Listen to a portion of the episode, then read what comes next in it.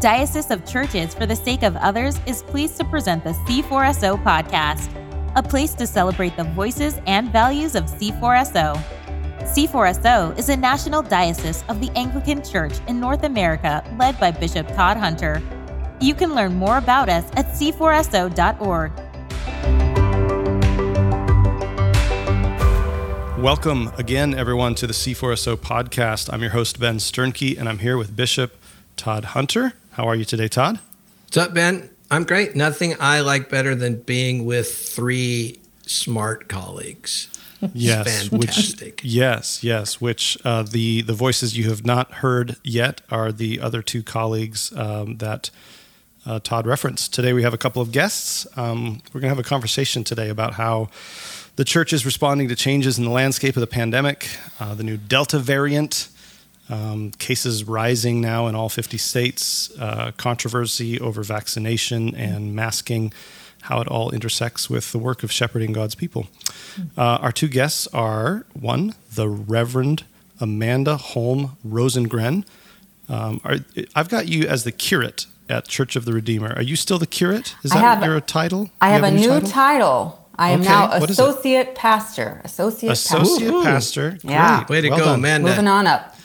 Moving on up at Church of the Redeemer in Highwood, Illinois. Welcome, Amanda. Thank you. You've been on the podcast before, uh, sharing, oh, just the the Cycle of Prayer spotlight. Is that right?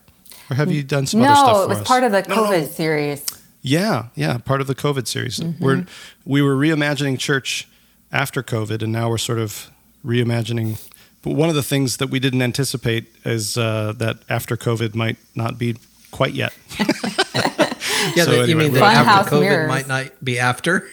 yeah, right. After COVID is more COVID, and then who knows? Yeah. all right. Um, and our other guest is the Reverend Shawn McCain, who is the rector at Resurrection South Austin in Austin, Texas. Welcome to the C4SO podcast, Shawn McCain. Hey, everybody. Thanks for having me. It's good to be here. All right. Yeah. Yeah. All right. Well, let's uh, let's talk about this. Uh, I kind of introduced it, um, and we're joking about it, uh, probably to probably to cover over our own pain and grief. exactly. right. Yeah. I mean, my heart. My, every time I read the news, my heart sinks uh, a little bit. Just like, oh my gosh, what does this mean? I don't know if I can do this again. You know, Yeah. Yeah. all of that. So, Bishop Todd, maybe um, maybe you could give you the first word here. What can you give us a few words on how you're encouraging us to frame this, uh, to think about this? Um, you sent an email out uh, to some of the rectors in the diocese, and I think that might be a good place for us to start, like from a big picture perspective, Yeah. as we see these things happening. Um, how should we think about this and frame this?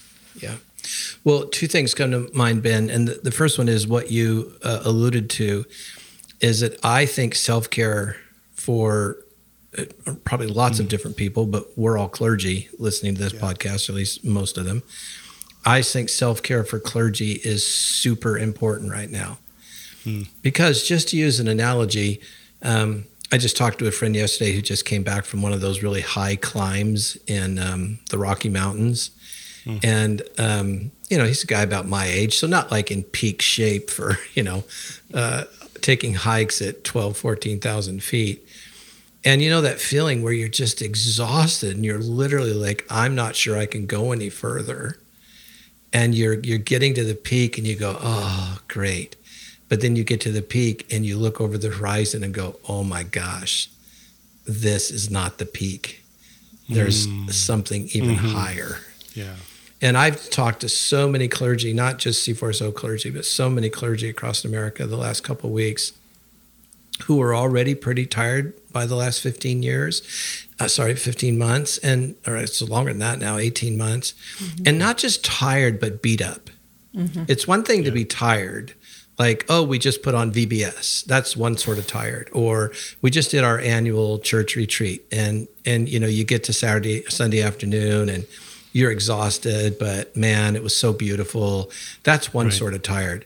But there's another sort of tired that I just feel so bad for um, our clergy all clergy across America who've just been so beat up by trying to make good decisions about this. So, number one, I think if you've ever were going to care about self care, now's the time to do it. Is keep good margins, make sure you're doing uh, replenishing things so that your spiritually, emotional, relational, inter- intellectual energy stays appropriate. That seems really important to me. The second one, though, Ben, and this may be more what you were asking about, you know, I none of us can be experts on the epidemiology. None of us are experts on public policy. Um, some of us are trying to be respectful, to quote the other side. Um, some people on either side of this actually aren't respectful to the other side. Um, so I've racked my brain just trying to think what to do. And I guess I'm what I'm about to say is either like really profound and foundational, or uh, you know maybe it's cheesy and naive. But if I'm just being honest, I just always bring it back to simple things like love God and love your neighbor, and and and literally, what does it mean to be the good Samaritan today? Mm-hmm. So mm-hmm. I bring it back to those simple sorts of things of okay, read the science, think about the public policy but we're ministers. And what do we, what does it mean for us to do the most good for the most people? Um, that's what I find myself coming back to. And it's kind of where we were last January, 18 months ago when this all started. In that sense, I haven't really moved. It's gotten more complex about how to do it, but the underlying concept for me, I think, remains there. How to do yeah. the best good for the most people. Yeah. Yeah, I was just talking with somebody today about that and how oddly that's actually puts us in a position of difficulty, right? Because I think the easy thing would be to sort of, um, in a sense, sort of uh, line up with line up with sort of some of the trauma response or, or whatever, yeah. like line up with some of the more polarized uh, opinions mm-hmm. about some of these things and just sort of rally the troops around that uh, opinion. But when you're actually trying to do the the you know do the best for the most amount of people, um, it does end up becoming a really challenging place to be. Um, yeah. So anyway, but I, I, appreciate that, especially the word about self care too. I uh, I find for me, uh, especially, uh, I can't be reminded of that um, too much, probably, and especially hearing my bishop encourage me again um, makes me start to think like, am I am I taking care of my soul? Well, um, you know, Ben, this yeah. seems sort of quaint now, you know, to look back 15 months or so. But remember when we were thinking, okay, masking and social distancing and, you know, things were shutting down and that yeah. seemed to be the best good. But remember, people were saying, but what about the restaurateurs? It's destroying these small businesses that people have worked their whole life for. So the good for the one is not the good, you know, for the other. Right. And I think that that sense of intractability, which sometimes it really is difficult. I, maybe I've said before on this podcast that public policy is actually really hard. And if any of us ever had to sit in a mayor's office or a governor's office, we would know instantly how hard public policy actually is. I mean, it's mm-hmm. intellectually super hard. Um, but I think that those tensions have just gotten worse. They haven't gotten better. Mm-hmm. And the sense of intractability like, can you even figure out what's the best good for the most people? And and that's mm-hmm. why I'm saying these really trying times, I think, require us to be exquisitely present to them. And we can't be if we're not, you know, practicing our own soul care. Yeah, that's good. Um, Amanda, I wonder if you could help us get a little bit more granular now. Um, what what have been for you at Church of um, Church of the Redeemer? What have you? What new challenges have cropped up for you in the midst of this upsurge and the Delta variant and all that kind of thing? And how have you been responding to them? Yeah, I, I think for us, a couple things come to mind. One is just the level of tiredness of yeah. everybody. You know, you talked about um, self care for clergy, Bishop Todd. I think people are tired. Yeah. What can we offer? what can we offer that doesn't just tire people out more? Um, mm. I and, and I think as, as I think about our community, I think one of the difficult things for us as leaders is that we have several groups who each need something a little different. We have um, people who are hungry to come in person and to keep coming in person. Um, we have people who aren't comfortable coming in person and that's that scares them or they have kids who aren't vaccinated and they Yeah. they that's just they're just their conscience doesn't allow it then we have another group who's used to staying home for church. They don't have anything against it. Maybe they'll come once a month or uh, once every couple months but they've just gotten used to being home. And what does it look each of these groups it's it's I, I how how do we care for these folks? I think one of the things that we're we've really learned is there's just no substitute for being in person together and being face to face face and worshiping together. And yet we're in this liminal season where that pushing toward that isn't necessarily the the right thing for everybody. And yet for some people it is. And so i think that's what we're trying to think through right now is how do we again who who who's our who do we care for? How do we care for all these people and these competing things when we're tired and we can't just keep doing more and more and more? Um, so for me i think those are the those are the challenges for us right now. Yeah. Amanda, I appreciate you breaking it down like that. I, I, I see the same groupings and the same challenges in our church where there are some people for whom, you know, when we started talking about, so we went back to this past Sunday, we went back to masking. Like it, we've asked everybody to wear a mask, partly because our bishop asked us to, Yes. uh, because our county is, you know, in the orange zone or whatever. And so we, um, and so we, uh, you know, and we blamed you, Todd, for that. You know, we were like, well, it's out of our hands. Our We're bishop doing the same I'm counting thing. on it. no, it was, it was, uh, it was, it was great. Yes. Um, but, but you know, there were some people who were texting me like just almost having a panic attack because they're like, I can't, like, I, I'm glad we're still together. I hate masks, but like, I can't bear the thought of us going back online Yeah. for worship. Like, I can't, I just can't even bear it. yeah Um, and so there's that group of people. Um, but then there, you know, there's also groups of people like like you said, the the ones who aren't coming. Um, I I think there are. I think it's helpful to break that into two those two groups. There's some that are like this is a matter of conviction for me, uh, safety for my kids, you know that kind of a thing. But then there's some people I think that are just like, I kind of like church in my PJs, you know. Um, people have told me that people Yeah. have literally told me that That's great. Well, I think uh, it's yeah, and they, they present very different challenges. You know, Yeah. one I think requires a lot of grace, and the other one, you know, might might require some uh, some truth. You know, Yeah. or some you know a discipleship conversation to say like what like why do you think you like that, and what what might be going on there for you, and so yeah. Shawn, how about you guys uh, in Austin? What um, what ha- what new challenges have sprung up for you, and how are you guys responding? Um, it, it it is even like tiring even thinking about this, trying to figure out. Like, I, it feels difficult to describe because we haven't actually come out of it. You know, it feels like you're still in Right. the fog of it all, and I'm not sure if we're. Yeah. I'm not sure if I can describe it, but I can totally relate to what Amanda's describing. Um, I have, at least I can speak for myself from where I'm standing, decision fatigue like crazy. Every time something happens, whether it's pandemic or just Yeah. social issues or matters in the church, it just, um, it just, I just get exhausted having to make, I even with the point when someone was like asking me about altar linens, and I kind of just, ah, like, like I can't right don't now. have you an know, opinion on it altar just, linens. I, I realized like, oh, I think this has nothing to do with altar linens.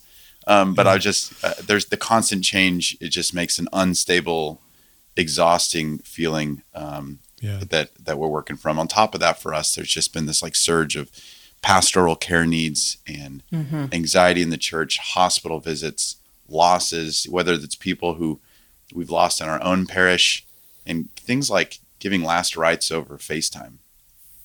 Oh, it just is like Dude.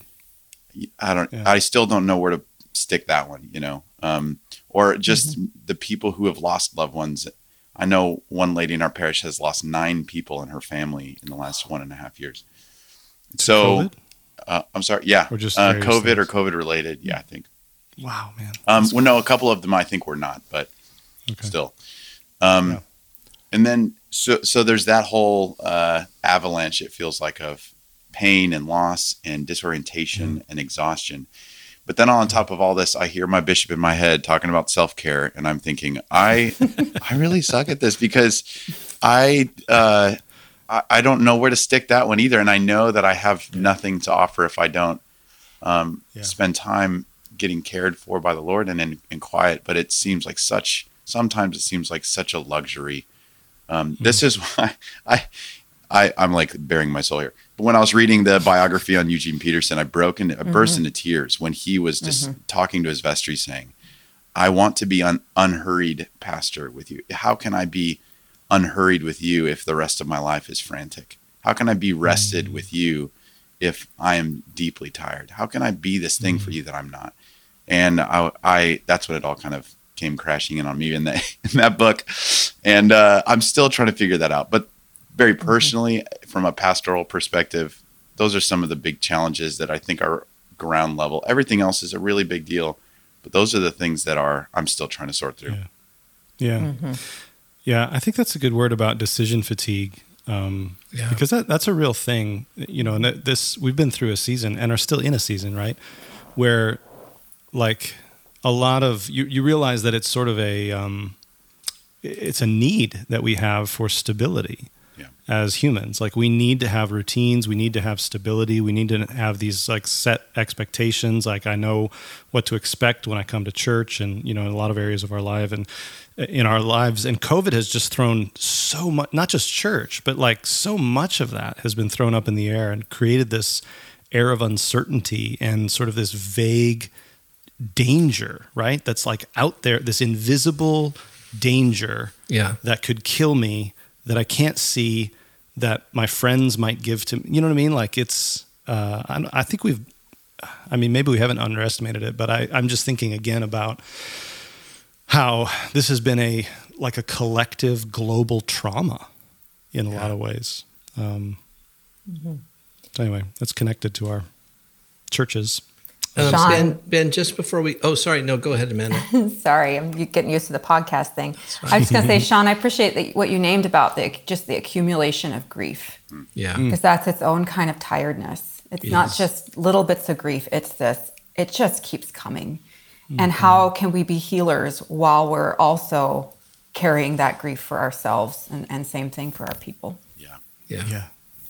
Yeah. I just wanted to say, Ben, before we get off the, um, uh, you know, kind of soul care, decision fatigue kind of thing, um, I remember one time pouring my heart out for some reason. I can't remember what, it was decades ago to Dallas, uh, Willard and Dallas saying to me, well, Todd, the, the big, one of the big challenges of human life, one of the big challenges of formation is to learn to find the goodness of God in your actual life as you presently experience it. So, not in the good old days, in this case, before COVID, or the days will come when we've got a vaccine that is good for Delta, Delta plus, Epsilon, whatever. But how do you find the goodness of God in your in your actual life? And so, I was talking to us, having lunch a week or so ago with a spiritual director friend of mine, and I was like Shawn's doing here, sort of pouring out my soul to him, and and he asked a very good spiritual direction sort of question. Um, well, what seems replenishing to you? And I said, well, it sounds weird, but like when I can read or write or like think about things deeply, that feels replenishing. Or I said, or just dopey things like walking my dog or exercising. And he just looked at me like a mm-hmm. good spiritual director and said, well, then do it. Mm-hmm. Mm-hmm. So I think what I want to say. This to is why I've been going to listening so many Shawn- soccer games then. This makes tons Yes. of sense. yeah, there, there you you go. go. Yeah. So, so I just want to say because we all feel what Shawn's feeling is that sometimes soul care or self care sounds like another busyness to add to an already over busy life. And the trick is is to find ways of doing replenishing things within our sort of given life.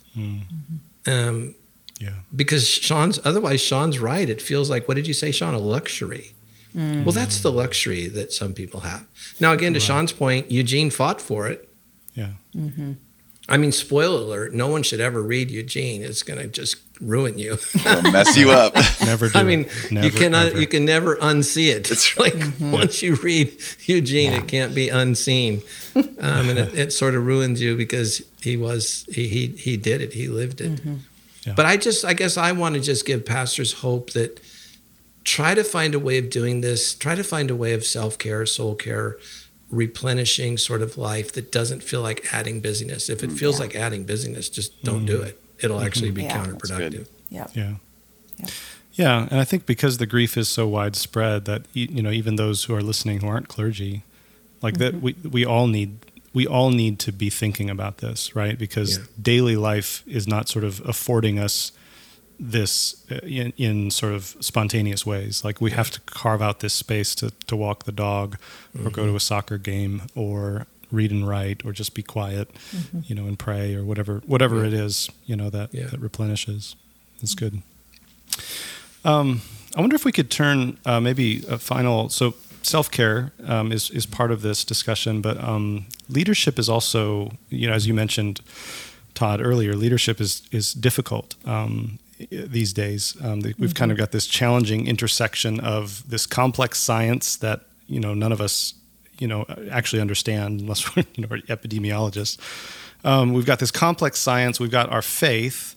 We've got government policies. We've got public health concerns. We've got personal sort of liberty concerns. We've got, uh, and then we've got you know conspiracy theories that have just thrived in the midst of this. Um, and so I'm just wondering if uh, any of you have um, a word or an example on sort of how to lead uh, in the midst of these things, because all of those all of those factors that they're they're all very different, right? So. Um, what what what what's dem- like the three groups you mentioned, Amanda?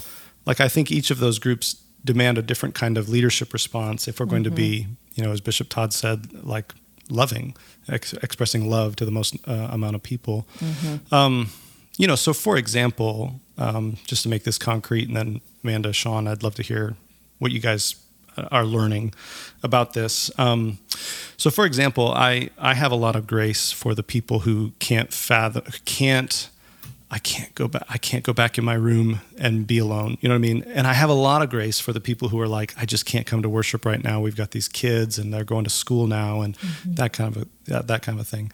Um, I, I find I don't have, and maybe this isn't the right way to say it, but like there have been a couple times when someone tries to like put forth a conspiracy theory in our like group chat, you know, in the table uh, uh, in our in our group chat or something like that. And I've found in myself I have a very different response. I, I have a lot of grace for why you might want to believe that, but I like we have shut that down very quickly and said this is not the kind of speech we're going to be propagating around here, you know that kind of thing. So I was just thinking about that and thinking that's an interesting a sort of sort of difference of uh, mm-hmm. leadership sort of tactics in the moment. And I wonder if you guys have any wisdom, if you guys have any anything you're learning in regards to that. I know that's kind of a, a big question, but like how should we be thinking about and leading, you know, in the midst of this when we have these various groups of people and all this various these various forces kind of acting on us and on our congregations. Anybody want to try to tackle that one? I have a couple of ideas. I, I, I just want to say from the start, I am not an expert and I think, like most mm-hmm. of us, we're trying to figure this out as we go, especially yes. the conspiracy theory stuff and the, oh, the yeah. kind of tribalism that, that comes out. But yeah. for me, there's there's two questions that have begun to be helpful, and one is just what are our values? What are mm. the why behind our behavior? You know, mm. so like Bishop Todd said, loving our neighbor. That's been a big value for us. Um, truth is a value for us, and mm. naming what's real is a value um, as well as honoring freedom of conscience, right, and giving people yeah. grace. And so that's that's been a helpful question for me as I think about how do we even communicate why we're doing our policies or why we're mm-hmm. doing this, why we're doing that. Well, this it's because we value this. That's given yeah. us, I think, some consistency. And even if people disagree with it, sometimes it can help them understand why. Again. Yeah. And the other question I'm starting to ask more is what are the needs and the hungers underneath here? Mm-hmm. Um, mm. We this last Sunday we were we were looking at um, you know the passage where Jesus has just fed all the people and they come and say, "Give us more, give us more," and he says, "No, I'm the bread." And it's the it's this question of what are what's the hunger? What are the soul hungers under this? Mm-hmm. And so I think about that with you know, you know folks who maybe are anti-vaxxers or um, the conspiracy theory stuff is what is what is that meeting for them? Maybe yeah. I need to speak to that. Um, how does really Jesus good. want to speak to that and, and feed that uh, yes. with his with his daily bread and with his presence? That's really. Amanda, that's so good. That, that's so helpful, uh, and it gets us out of the immediate antagonism. Like when I when I'm confronted with that, I think in my in my bones there's this immediate reaction to argue. right? Here's why you're wrong about that.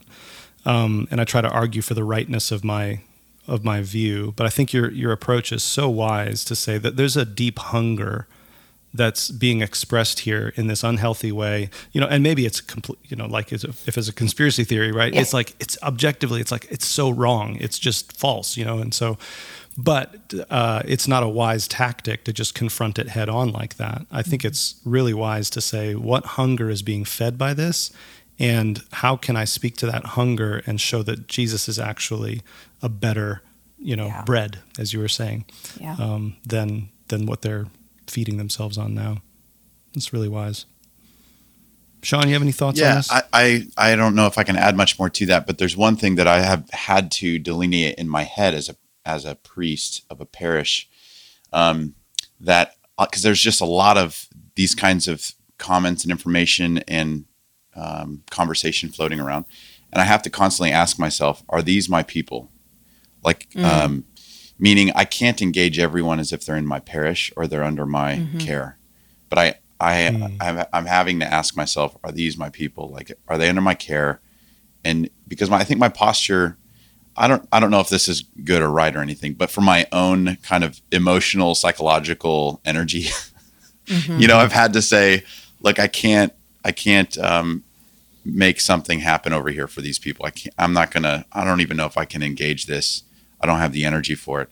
Um, but with my own people, folks at Res, those that I I really want to care for, I I need to be able to have the the kind of energy to commit and be present and ask questions like you're asking and do that hard, deeper work. But I can't do that with everybody. Um, yeah. I, I actually can't do it with for very many people at all, and so I've Yeah. tried to be aware of my own limitations with that, so that I can be more present to my folks who are trying to sort through all of these things. Um, another big thing that's come up over this over this time is um, within my. So I'll talk within my own my own people, my parish, um, folks who.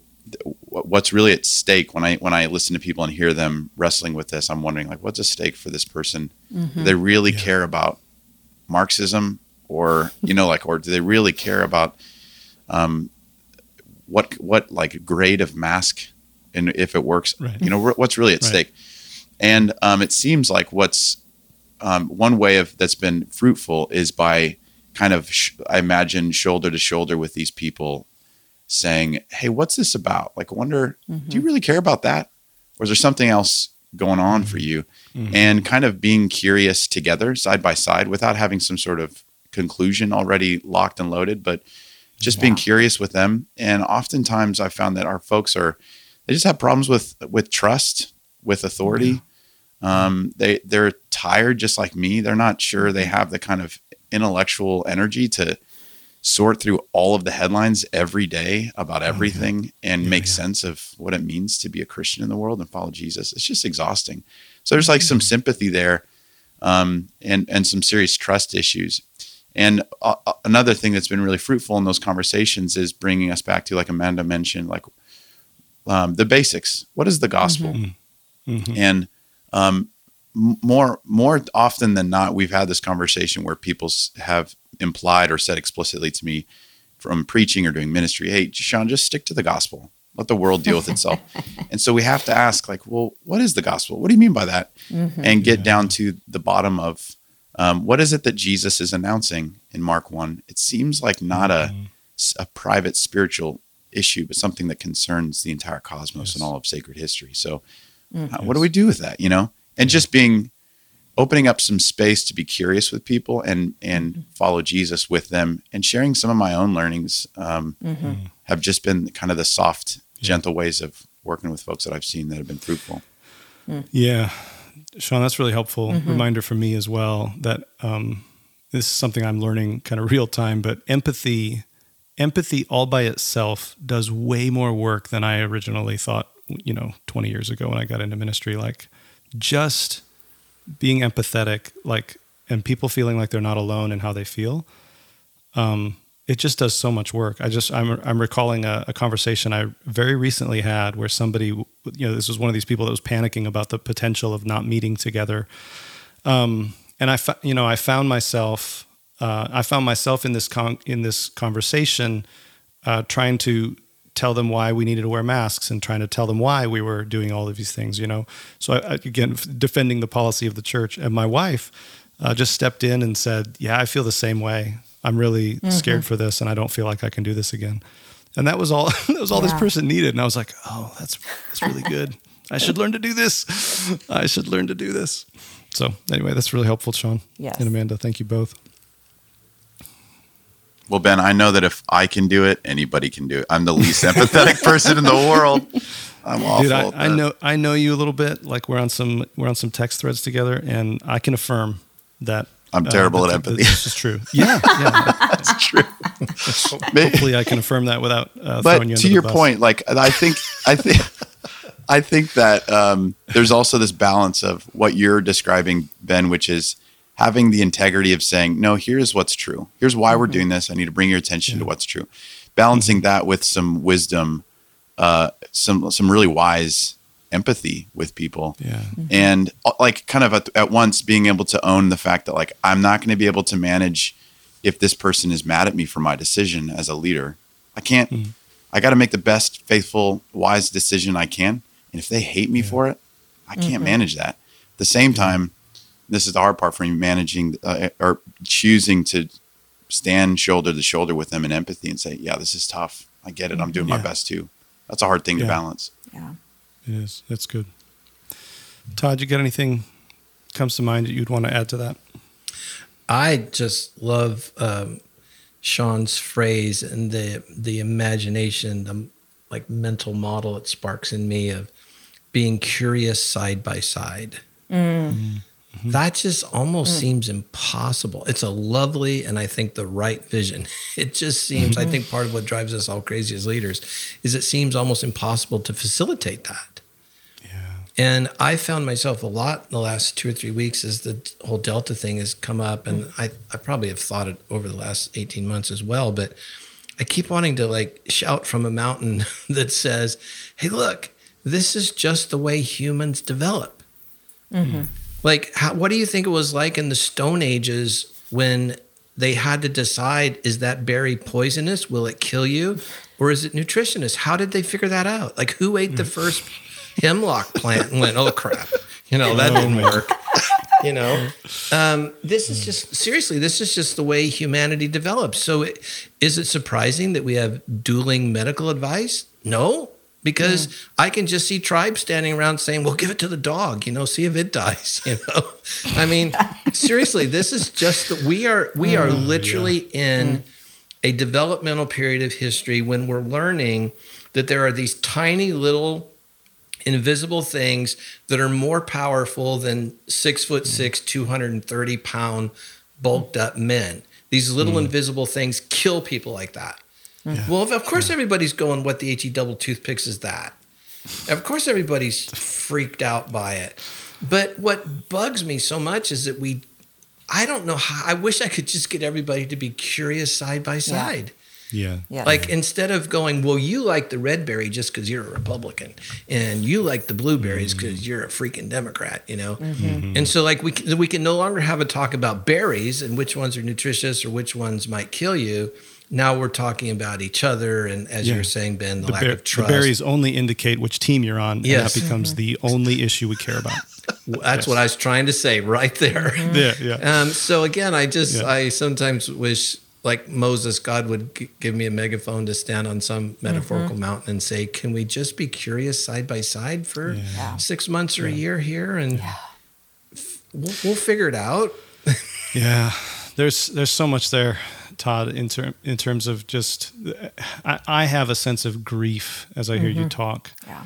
um, because I think there is there is a capacity, like it's a it's it's like a brain it's like a brain function thing, right? Like we go into our brain stems, fight or flight mode, right? Um, trauma does this to us, and it it not everybody is able to get out of fight or flight, to be mm, curious, yeah. you know, to get back into your prefrontal cortex and go, what do I, what is it I like about blueberries? And I wonder if red mm. berries are, you know, I've never tried one, you know, and um, it, um, yeah, so there's a sense of grief about that as well. That yeah. that there is that does feel you can't just explain that to people. Yeah. Like there has to be some pre uh, there has to be some willingness that's that's there already Yeah. to kind of draw and, upon. Yeah, so we now know that hemlock is hemlock. Don't eat it; it'll kill you. And blueberries and cranberries are good. And hmm. I believe someday we will know that here's what masks did. Mm-hmm. Mm-hmm. I'm, I'm, let's just state for the sake of discussion, they were imperfect, but here's what they did or didn't do. Mm-hmm. Here's what was good and bad about these imperfect vaccines. Someday we'll know it, but to know it, it's this is an experiential kind of knowing. We cannot escape that. This is not a political, intellectual, and even merely epidemiological kind of knowledge for the rest of us who aren't epidemiologists. Epidemiologists, it's a it's an experience kind of learning, and mm-hmm. and we are in this together, whether we like it or not. Mm-hmm. Yes, yes, yeah, and I think that's. I mean, that that names too. Like our, I think one of the reasons we close down that curiosity is because we are fatigued by the uncertainty. Mm. Because so Yeah. much is uncertain, we still don't Yeah. know. We still don't know how how this works and why some people get long COVID and Right. like there's so much uncertainty that it makes sense that people would like latch onto a conspiracy theory or this is why this is happening. The, these people are doing this, and there's this like certainty feels like a like a safe place, you know, mm-hmm. Yeah. for our for our brains. There's another yeah, part we're of this. in the midst of. Oh, sorry, Shawn. I just want to say we're in the midst of deep, deep complexity, and that doesn't allow for the sort of simple certainty that all of us would love to have.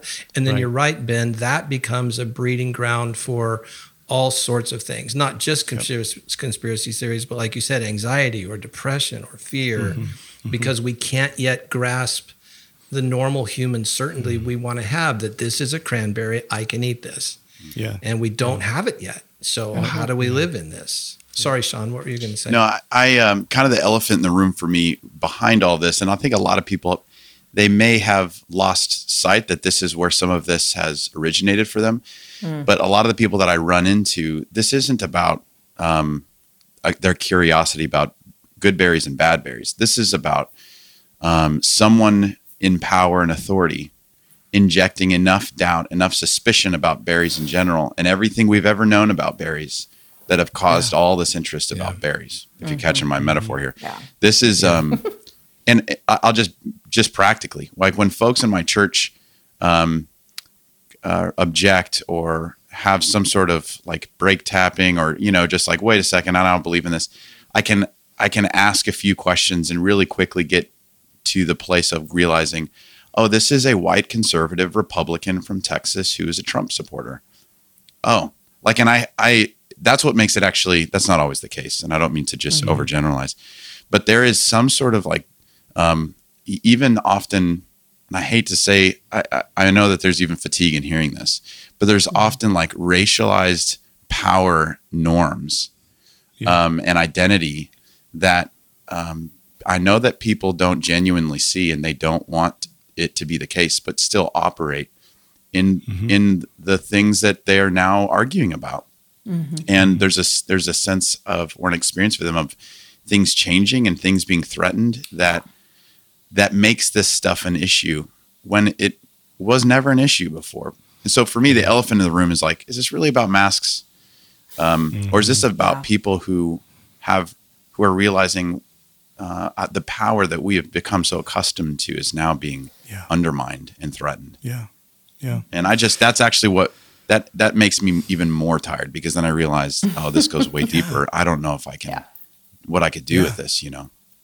Yeah, for sure, Shawn. I think all of that's uh, in operation, and it it does make the the challenge uh, even more of a discipleship challenge, right? Uh, and a gospel challenge, like you said, that, that um, and a leadership challenge. And even even signaling any of this, people just roll their eyes and check out and like we don't they disengage and we're done. So it's like Yeah, I real. I realize this comes across like, oh, here comes the race card again, or here comes that whole But what do you Yeah. what do you do if Yeah, it's true and people don't want to see it? What do you do? Yeah. It's just so exhausting. yeah, Yeah, I appreciate that, Shawn. I, I, I'm thinking a lot right now about what's the long view, because some of this stuff I can't fix right now. I can't fix in the next five years. You know, hmm. things like how do we train our people to discern good, to, to sift through all this information and just and, and to discern what's what's good, what's biased. I, I think we, you know, the church has a role to play there, as well as what are we what are we teaching in terms of what our role is in the world. I think there's there's long term discipleship and formation questions. I think that all of this raises because of exactly the things that you named just now, Shawn. Yeah, yeah. Where it's not, it's not. Um, yeah, that adds to the complexity, right? Because you're not going to solve it in a conversation. Um, yeah. That oftentimes th- these things can only be seen over, you know, years um, of kind of slowly opening eyes and a lot of conversations over years. Um, well, folks, we're bumping up against time. I would love to ask you one quick last question um, that gets us maybe uh, in, moves us in a different direction. Are there any surprising signs of life that have sprung up for your congregation during this uh, time of you know pandemic? Yeah, I can jump in and say yes. Our church, I think, is realizing who we are in a deeper way and getting mm. more comfortable with um, people not liking who we are, who we are, and um, kind of making our home with that, and uh, trying to pay attention to what is the spirit making of our church. It seems like some more mm-hmm. that's being uncovered, and this whole the, the, during the entire pandemic season, we planned this beforehand, but it's really we've doubled down. We have um, been focusing on discipleship and mm. uh, going back to the basics and it's been really, really helpful. And what that's done is just kind of grounded us and focused our, our church um, a little bit more carefully on the things that the Spirit is making of us and calling us mm-hmm. to be uniquely as our as a parish. It's great, man. Yeah, it's good you. to hear. Yeah, uh, for us, a, a few things. One, just personally, this has been a year in which I have grown immensely as a leader. I, I don't, yeah. I, I don't know. I'm grateful for that, and, and I'm not yeah. the only one. And so I was thinking about that and like not to, I don't know, just one of those seasons. I've had a couple of yeah. these where the the pain. It's like okay, mm-hmm. this is what Scripture's talking about in terms of uh, pain and trial producing growth. Okay, I'll receive that, Lord. Mm-hmm. um, a couple other things. I think I'm seeing our community actually has a has the potential to be a place that doesn't fit the left right binary, which hmm. I'm grateful for. I'm you know it's got its challenges as you yeah. can imagine. But I think, you know, the church ought to be able to be that. Mm-hmm. And it's very hard, but I think actually we have some potential for that. And, and the other gift that my rector Jay re- reminded me about is that we actually have some people who found us online, excuse me, because of this technology. Yeah. Who've come in person. Or even people who've been connected with us and who live in other places that this has been a lifeline for them and an encouragement to us. Um, mm so th- those are some of the, the, signs of life that I see for us, That's and I'm grateful for. That's great. Yeah, I would I would echo both of those things. I think are happening for us in our church as well, like an increased sort of um, confidence in our identity uh, as a church in terms of like what God has called us to do. Our specific charism uh, as a church uh, has been clarified, and the same kind of practical things. People found us online. It's kind of like, almost almost universally now when I ask new people that I see for the first time in person, like how did you find us or you know that kind of thing they almost all say that they visited online once right. or they watched a service you know that kind of thing and we would have never dreamed of recording our worship services you know what i mean like mm-hmm. that that like theologically like still gives me the willies. Yeah. but it's like a gift to be for people to be able to like I can kind of check it out. I kind of know what the flavor is. I, I can see what's happening here.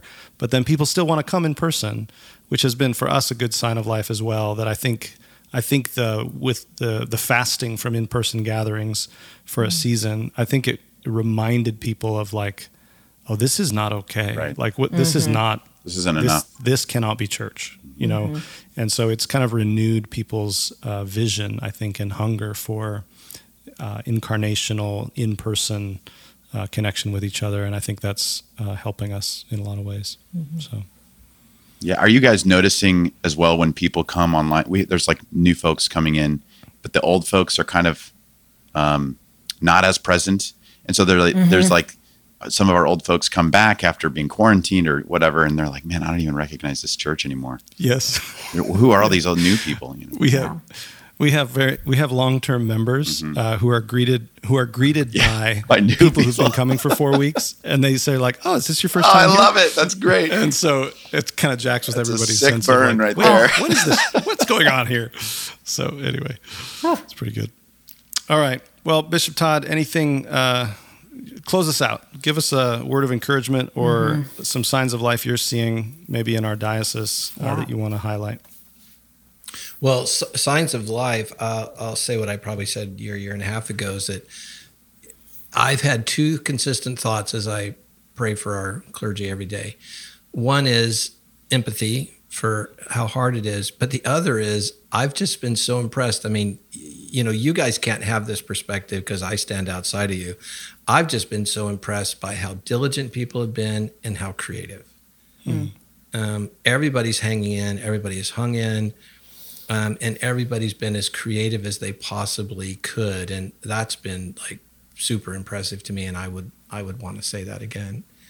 So I don't remember exactly what Amanda said that sparked this in me, but it's the whole notion of just being present to what's real. Uh, there's a quote that comes up occasionally in Pray As You Go, and I'm sorry I can't get it exactly right, and I, I can't think of the author's name. But the general gist of it is we all live long enough to learn what we need to learn. But there's kind of the sadness in this poem that every generation has to do it again. And I think it's what Ma- Amanda was saying about, th- especially if you're anybody like me who likes to fix things, mm-hmm. we are just not going to fix this. So if fixing it isn't the answer, what is? And I just think it's something like present. How do we be deeply present to it? Mm-hmm. And I'm probably mm-hmm. thinking about that because Shawn brought up Eugene and how do you unsee that?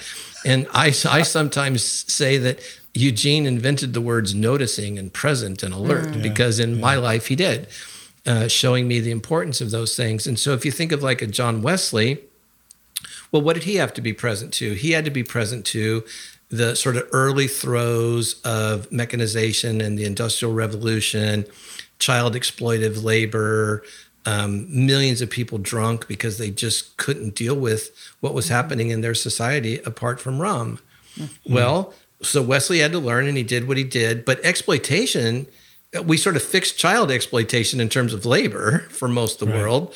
Um, but uh, especially, I guess, the developed world, most of the time, I, yeah, never mind. You know, there's excep- there's exceptions to every Caveat, rule. caveat, Yeah. But, caveat. but we sort of yeah, but we sort of got at it, and Yeah, and we yeah. now understand what it means to medicate, you know, uh, emotional pain in more sophisticated ways than they would have with rum. Mm-hmm. But the issues of exploitation are still here. Mm-hmm. And the issues of how human beings deal with systemic pain is still here. And that's what that person is trying to say. Mm-hmm. So Mm-hmm. we live long enough to learn what we need to learn and how to be to present to our mm-hmm. contemporary pain, but we don't live long enough to fix everything. That, that's kind of the gist of that quote that always speaks to me because I am a fixer. I, I, you know, part of, yeah, I just, I want to make things right for everybody. Yep. Yep. It's probably why a lot of us uh, got picked as leaders. Yeah.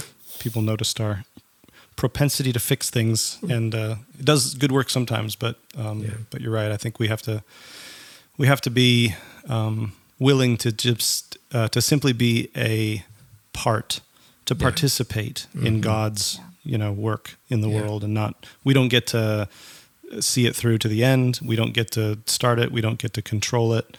Um, so we don't get to fix anything, but we get to participate by being present uh, and speaking good news, and you know, standing with the vulnerable.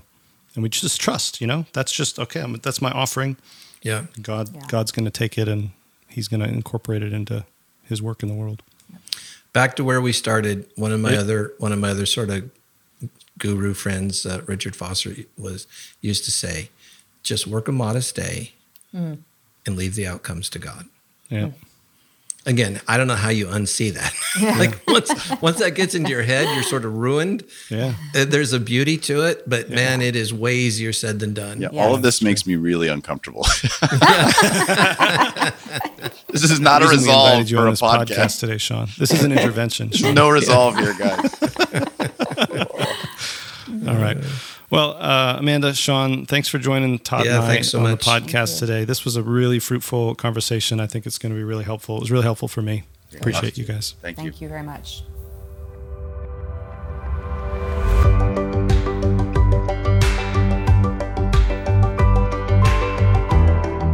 Thanks again for listening to this episode of the C4SO podcast. We hope you enjoyed our conversation. Email us your thoughts and suggestions at connect at c4so.org.